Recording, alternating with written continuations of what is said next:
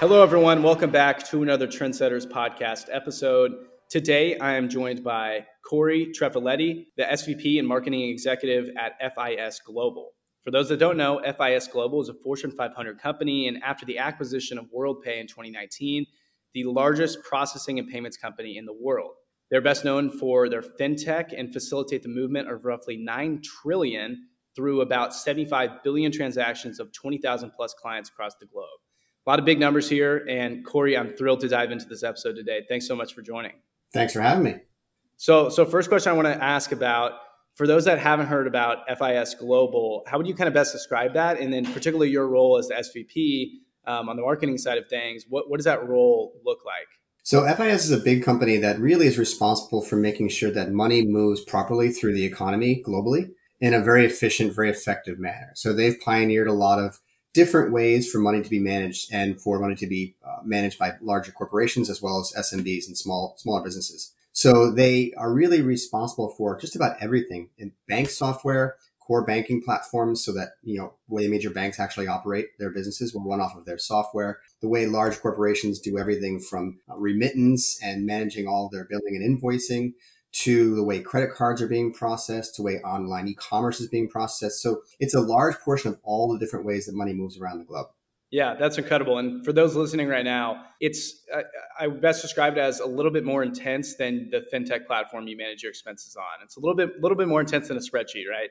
Well, there's a good chance that beyond the spreadsheet, if you're using any other pieces of software to manage your money, somebody's using FIS in the back end. It's actually yeah. kind of one of the best kept secrets in the S&P 500. Yeah, I love that insight. And something that I find interesting, you're obviously in the finance realm, and a large part of your background has been in the software, B2B, data, uh, finance now. Um, so, so less of your creative, consumer-facing marketing, right? Uh, but and, and more of your data-driven. But you've kind of pioneered an interesting approach that that you claim kind of as the data-driven storyteller approach. Um, mm-hmm. I guess how would you best define that, and, and how do you ultimately kind of bring that to life? So it's a model that I started working on with a bunch of people about 12, 13, 14 years ago. And it's actually really, really simple. And when you when you led into that, you were talking about how maybe fintech can't be as creative as going and talking to consumers. And I actually argue that it can be because B2B advertising, B2B marketing is the same as B2C. You know, same as business to consumer, but you're talking to somebody who is a consumer in a business mindset. So you can be just as creative. And the data driven storytelling approach really allows you to do that both from a consumer perspective and a business perspective. So what it does, it's a simple three step process that I apply to everything from a marketing perspective. It's data in, the value creation, and then data out. So data in is where more data driven marketers tend to go, which is you look at all the information, all the insights that you have at your disposal. You identify the signal inside of that noise. What are the most important pieces of information for you to focus on? You extract that and you use that to drive hypotheses those hypotheses is where you create value. And in the traditional way of looking at marketing, this is the art of marketing. And this is what most marketers used to do, which is they would come up with ideas for campaigns, come up with ideas for stories and narratives and messaging and creative and everything else that perpetuates the perception of a brand to an audience. Then you put a campaign into market, you activate it. And there's a difference between activation and execution. Execution means you put a campaign out there. Activation means you figure out how to tag it, track it, and figure out how do you create that endless feedback loop into the system so you get more signal coming back into the system. So people talk a lot about the data, uh, excuse me, the art and science of marketing. This blends both of those because the value creation is the art, but on either end you have the science and it really unifies it well. And it gives you something that's never static. It gives you something that's never stagnant. It gives you a dynamic campaign that's always going to be continuing to refine and revise and it's fluid and it always improves over time. And that's the model that I've been using. Yeah, I love that model. And I think it's something that as marketing continues to, to kind of grow in, in terms of fragmentation, I see it as something that that's imperative and it's going to be vital because it's almost it's almost inherently difficult now to kind of departmentalize all of these uh, different executions and everyone almost needs to be dangerous enough in those categories to at least understand and, and apply those and um, you know kind of on, on that note of, of agility um, and, and the ability to execute across a wide array. You're, you're, obviously with FIS now. You've been with Cisco and Oracle, but you've also co-founded uh, or been the CMO of, of quite a few uh, startups. So mm-hmm. one particular that kind of caught, caught my eye, uh, especially on your LinkedIn profile, was BlueKai. um, and, and, kind of the roles and responsibilities they manage there and some of the numbers, things of that nature. Uh, what, what, was your experience like um, kind of leading the charge there? Because I, I, I kind of saw a, a, brief synopsis, which I know isn't everything, but it was like 30 hats you were wearing at mm-hmm. one time, you know, as, as CMO. So, so what did that experience look like? I'd love to, to get a sense of that. That was one of the best experiences I've ever had working. Um, and I'd say there's probably two or three reasons why. So with BlueKai, we pioneered data as a tool for marketers and advertisers.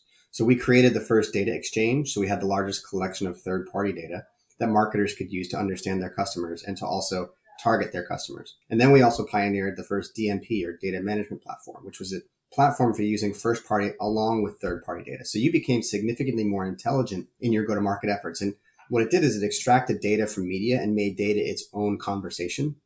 And when I got there, they had already been doing this with the third party data exchange, but we launched the DMP and then we really revolutionized the way that people would go to business for marketing and advertising. And so on one thing that I learned there and was how to use data properly.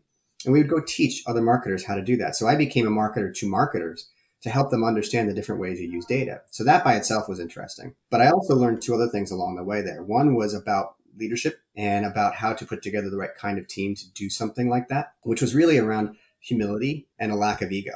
We had an amazing team that was led by our CEO, Omar Tawakol.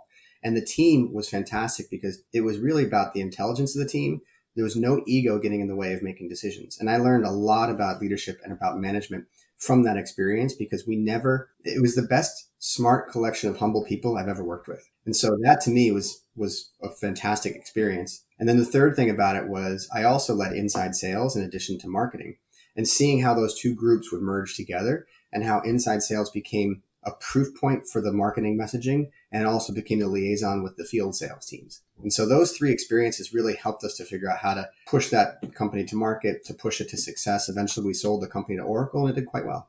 Yeah. And I love that you mentioned that startup, uh, more nimble experience as uh, what, you know, one of the best learning experiences for you. So, so I guess for a lot of our listeners right now, thinking about their, their career trajectory or growth, potential job opportunities, et cetera, and, and maybe they're potentially graduating into what is the job market today, which in the marketing realm isn't going to be incredible, but I'm sure we'll bounce back, recover in different arenas.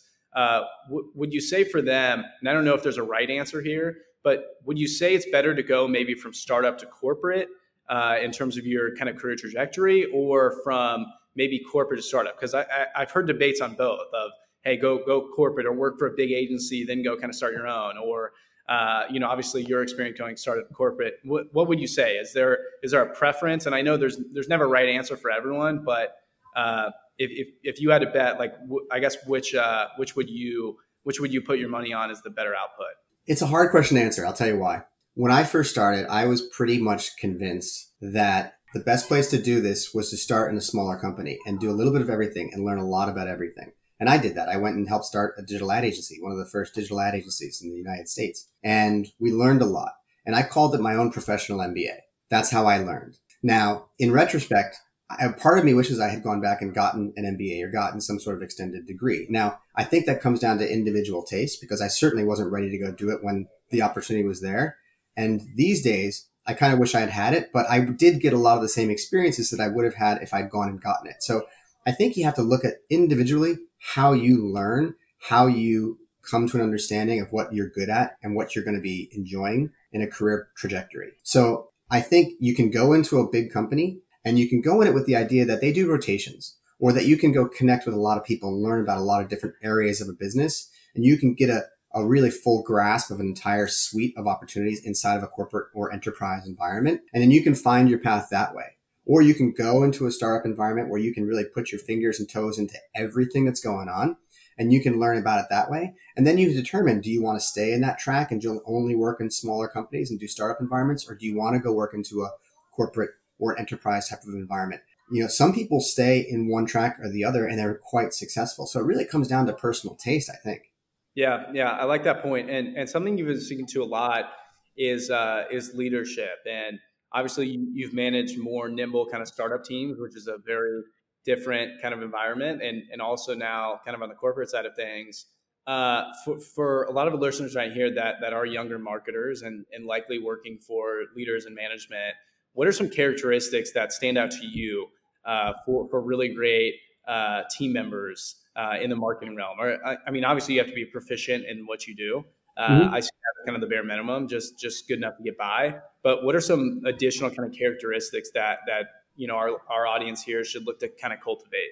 I think if you're if, if it was me, if I'm looking at yeah. the type of people to hire, etc., I look for first of all some excitement. I look for some energy, and I know this is a very California type of an answer, but yeah, I look for somebody who's excited to be there, who really wants to learn and shows a passion for a business. It doesn't have to be passion for that business specifically. Nobody really gets excited about just data or get excited about you know any specific category. But you have to be excited to be there. You have to want to learn, and you have to come in with the right attitude. I think that's a big, big key thing.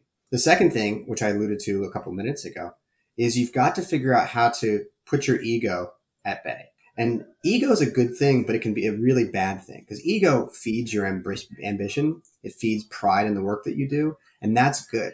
Where it gets in the way and it influences your decision making process and says, yes, oh, I'm too good for that, or I'm too good for this, etc. That's where it becomes a problem. So I also look for people who have a humility to them, who understand that you got to work hard and that when you work hard, things will be afforded to you, opportunities will be afforded to you. So I look for those two things. But then I also look for some categorical knowledge. So I mean by that is when I would be looking for somebody who has an interest in marketing, has ideas. Maybe they've shown some ambition and done some things on their own in the past they could point to that they're proud of. They don't necessarily have to have categorical knowledge about that specific business industry, but they have to have a passion for having demonstrated doing things in marketing in the past. I personally don't really, uh, I don't typically hire people from uh, random backgrounds into marketing, like political science majors and those types of people into marketing. I like people who have actually been interested in marketing. So for me, that's something that I typically looking for, but not everybody does that. Some people will look for the people that can just flat out train. Certainly, there's uh, there's always a wide array of that, but then you also have your traditional, I would I would say, like just advertising marketing nerds like me that this is just what what we love, and we're we, you know we have shelves of books that are just filled with all the, right. the latest marketing stuff. So right, and you get excited about it, and you take an interest in it, and you do what I do, which is when I was younger, I would sit there and study the TV commercials that came on, and I would understand why they were talking to me, what was interesting about them, what was the emotional hook it that was interesting to me. Those are the kind of things you start to just naturally naturally float towards to learn. Yeah, I love that. And uh, you know, something being in the B two B realm, is the you know the, the reality that you are going to have to work with sales. And there's a lot of history between the sales versus marketing and the different methodologies and approaches and styles. And you, you, you can envision your traditional sales man or woman as you know very numbers oriented where's the roi i want leads. Da da da da whereas marketing a little bit more systematized seeing the bigger picture branding storytelling the, those things that sales may regard to as, oh, those are just foo foo emotional things. They don't mean anything, right?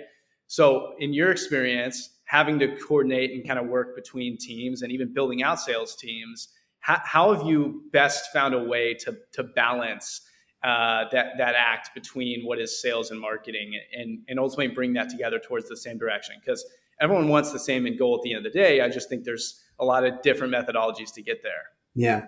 That sales and marketing breakdown, it comes up a lot. It comes up in almost every organization I've ever been in. And I will say that it's because of really one thing, communication. As an example, when sales and marketing don't get along, it's because sales assumes marketing's not doing anything to help sales. And marketing is probably doing a lot of things, but they're not communicating. They're not transparent about what is actually happening. And I've seen this in all kinds of companies, in big companies and small companies, where sales and marketing they say that they're running in parallel, that they're running in the same direction. But if they never actually interweave and they never communicate with one another and they're never transparent about what's going on, if the only interaction point is looking at the pipeline report, it's not looking at the full customer journey report and understanding how those two things intersect, then you're never going to have good, strong, successful relationships between sales and marketing. So one of the things that I try to do First of all, I tend to gravitate towards salespeople. I really do believe that if you want to be a good marketer, you should also be able to go sell. So even at Blue BlueKai, I would go do sales pitches. You know, I would always go out there and be willing to go talk to a customer and pitch them on our product. Because if I can't do that, I probably haven't fully gotten down my own understanding of the product and I can't tell the story properly. Sales is also the most important go to market motion because you're right in front of a customer. You're telling them the story. And if it resonates with them, they're going to show you all kinds of buying signs and they're going to move down the pipeline and potentially become a customer. And you can see that happening in front of you which is way different than when you put a marketing campaign out there. You have to go look at reporting, which tells you what's probably happening. You can actually see it in their face when you're in the room. So I feel like you have to have that sales and marketing kinship going on. And you should get into these weekly or bi-weekly or at the very, very worst case, monthly cadences of communicating back and forth, showing the data, showing what's going on in market, actually demonstrating the campaign journey that the customers are going on. Show them the creative. Let the salespeople influence the messaging that goes into the creative. They shouldn't be running in parallel. They should be running right in lockstep with one another. And they should be always having this dialogue going back and forth. Because a lot of times the customers are going to give you great feedback in that meeting that you can then go take out and you can go put it into your marketing. And so when those two things aren't happening, the communication and the transparency, the relationship isn't as good. And it's no different than any other relationship. If you've got a boyfriend or a girlfriend, you've got a parent, you've got a sibling, always it's about communication and being transparent. It's really not rocket science. It's certainly not rocket science. I always know the difficulty of communication and oftentimes marketers can feel like we're speaking a different language than those on the sales side. And for myself, that that kind of sits, I wouldn't say sit in between. Obviously I lean a lot more marketing, but certainly have to have a sales mindset and, in what we do like as a firm. So I can kind of see both. So it's always fun seeing the tiffs firsthand. And uh, really, my final thing for you is uh, you, you, mentioned creating one of the first, if not the first, like kind of digital agency and, and pioneering kind of the internet era marketing, data, mm-hmm. so on. I guess, and, and, you mentioned also growing up and, and noticing TV commercials and, and focusing on that. And I'm sure there, there were a lot of other resources as well. But what was it that ultimately led to those events to to see the vision of where it's going to be and ultimately dive into it and and what kind of sparked that and the, the reason I ask is because I think for a lot of our uh, listeners right now, we, we see AR, we, we see augmented and virtual reality, we see AI, blockchain, all those different technologies, new channels, new mediums, and we're always thinking about, well, what's next? Like, how do I best position myself for that? But we, you know, it's not it's not clear until it's ultimately time has passed, right? So for, for you, what, what was it that ultimately led to that spark? And I know it wasn't probably, you know, something literally just telling you like, Hey, create this, and this is what mm-hmm. it needs to look like. And it just fell on my lap. But uh, what, what were some of those resources or inputs that ultimately led to that output? So I can actually trace it back to one thing, which is kind of funny. And I've talked about this in the past in other places. When I was in college, I actually went to college for advertising, which was very unusual to go and get an advertising degree. I got one at Syracuse. But while I was there, and I already had an interest in this, but while I was there, I remember a professor me had said to me once, if you want to be successful in marketing and advertising, become a student of popular culture. And prior to that, I had already been very much a student of pop culture. I watched the movies. I listened to lots of music. I was always very interested in that. And when that professor said that to me, it struck a chord because basically what he was telling me is that if you could understand the zeitgeist of the population, if you could understand what the general masses are interested in, then you could see trends in what guides them and then you could predict where they're going to be going. And so if you do that, if you study popular culture and you understand what makes people tick and what gets them interested, you become really good at predicting it over time because you have a large set of data. So you have data in, then you add that value, which is the creation of value. That's the hypothesis of stuff. And then you have data out, which is you can predict and execute campaigns and see if they work. And so for me, that understanding of popular culture became a driving factor because what it did was it, it was an interest to me. I was already interested in it. I was already fascinated by what's going on in popular culture. And now I could use that in my job to be better. So if I wanted to be in marketing, which I did, and I wanted to be in advertising, which I was, I could use the knowledge and the understanding of trends in popular culture to predict what could happen and then create new ideas that would resonate with an audience. And so from when I was 17 till now, when I go to bed, I don't read business books. I read Rolling Stone. I read biographies about rock stars and movie stars and famous people in Hollywood. I read a lot about that stuff. And it's been interesting to me because I can connect those dots. Now I've read my share of business books too, but trying to figure out like what made Lew Wasserman as interesting as Steve Jobs you know, what made all these different people connect and how could they influence what was going on? You know, uh, in the music world, understanding who Clive Davis is, the guy could predict everything that would happen in music and picked out some of the biggest stars. A guy like Seymour Stein, who was from Sire Records, who could, pre- he founded or he founded, he discovered Madonna, the Talking Heads, and you know bands like that, the Ramones. Like they could predict what was going to happen, and they turned it into a business. And I feel like that was the same thing in marketing advertising. That's incredible. Yeah. And, and, I love that. It's almost assuming the culture around you um, and, and, capturing those insights allow you to kind of stay on top of it and, and ultimately wear that wear that mask. Well, that's incredible insight. I, I can't thank you enough for, for your time today. I will say uh, I, I am still while I was only three years old, I'm still furious about the Syracuse KU basketball championship as a big KU basketball fan. Carmelo Anthony taking down Paul Pierce. But anyway, thank you again for your time today, Corey. This was truly an honor chatting with you. And for all of our listeners here, thank you as always for tuning in. And I will see you all next week.